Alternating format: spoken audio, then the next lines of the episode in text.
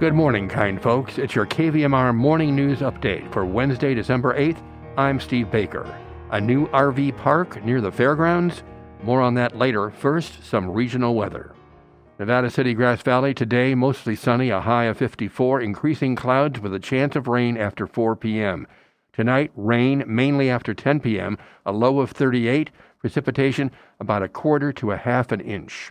And on Thursday, rain likely before 10 a.m., maybe a tenth to a quarter of an inch or so, becoming mostly sunny and a high of 47. In Sacramento, mostly cloudy with a high near 56. Tonight, a 50% chance of rain after 10 p.m. and a low of 47. On Thursday, about a 30% chance of rain before 10 a.m., cloudy through mid morning, then gradual clearing with a high near 56. And in Truckee, Tahoe, a 30% chance of rain after 4 p.m., snow level 7,300 feet, and mostly cloudy with a high near 44 today. Tonight, rain before 10 p.m., then rain and snow between 10 p.m. and 1 a.m., then snow after 1 a.m., snow level 6,800 feet, lowering to 5,800 feet after midnight, a low around 21. And on Thursday, snow mainly before 10 a.m., a high near 35 chance of precipitation about 80%, and 1 to 2 inches of snow possible. Placerville today, partly cloudy, becoming overcast, and a high of 55. Angels Camp today, a mix of clouds and sun, a high of 58, and periods of rain tonight. Well, a new RV park in Grass Valley? KVMR evening news anchor Joyce Miller has the story. Developers hoping for approval to build a 150 space RV park across McCourtney Road from the Nevada County Fairgrounds will convene a public meeting on the site of the proposed project Wednesday afternoon at 2:30. Plans for the Grass Valley RV Park Resort were considered by the City of Grass Valley Planning Commission at its meeting last month, but a vote was continued to December 21st. The RV park would consist of spaces for 135 recreational vehicles, in addition to 15 so called glamping sites for short term camping. The site is at 11425 McCourtney Road, roughly at the intersection of McCourtney and Old Auburn Road. The 20 acre property is vacant and has been used in recent years as a staging area for PG&E vehicles and sometimes as fairgrounds parking. The meeting on the site is expected to provide an overview of the project and an opportunity for the public to ask questions and express concerns. Thanks, Joyce.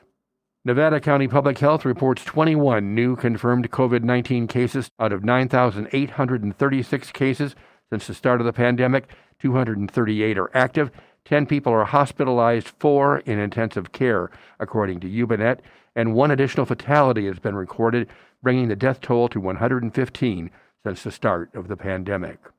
In a related story, the Sacramento Bee says researchers have detected the Omicron variant of COVID 19 in recent wastewater samples in Sacramento.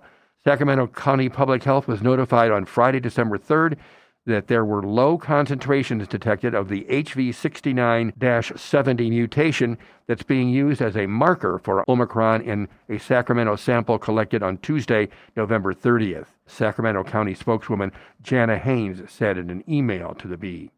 These results were confirmed on Monday. These findings indicate that the Omicron variant is most likely present in Sacramento County.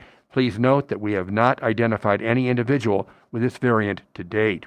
Now, health officials say 10 to 20 people in Sacramento may have the variant based on the amount found in the wastewater.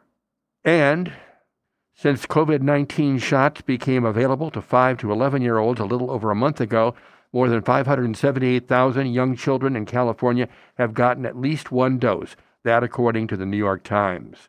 That at first appears to be a fairly ordinary statistic. California has vaccinated 16.4% of its 5 to 11 year olds, roughly the same share that has been vaccinated nationwide in that age group. But the local figures belie a complicated reality. Vaccination rates for the youngest eligible Californians vary widely across the state and far more than they do for other age groups. In San Francisco, 37% of 5 to 11 year olds have gotten at least one dose of a COVID 19 vaccine, more than double the rate in Los Angeles County, according to state data. Even more extreme, in Marin County in the Bay Area, more than 58% of 5 to 11 year olds are partially or fully vaccinated. In Kings County, in the San Joaquin Valley, that figure is less than 5%. Incidentally, state officials say partially and fully vaccinated 5 to 11 year olds in Nevada County number nearly 23%. The LA County figures were 18%.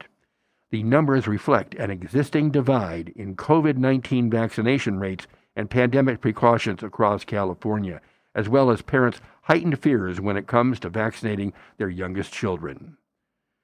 Donald R. Gerth, the longest serving president in the history of Sacramento State, has died, leaving a rich legacy of accomplishments and an indelible imprint on the campus he loved.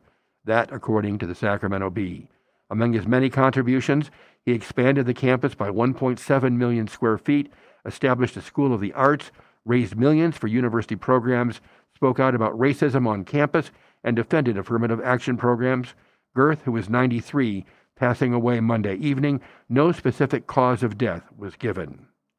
And in the rest of the news, a rash of robberies, always an issue for retailers, thefts in recent months have become more brazen. And crude reality California consumes half the oil from the Amazon rainforest, NBC News is reporting. And an Uber settlement, uh, the company will pay $9 million for failing to comply with state regulators about sexual assault claims. That's what the Los Angeles Times is reporting. And birthdays today include a pair of 82 year olds, singer Jerry Butler and flute player James Galway. Oscar winning actress Kim Basinger is 68, guitarist Phil Collen of Def Leppard turned 65, and singer Sinead O'Connor, 55. Stay tuned for more great music on the Wednesday Morning Show with Lynn Hines.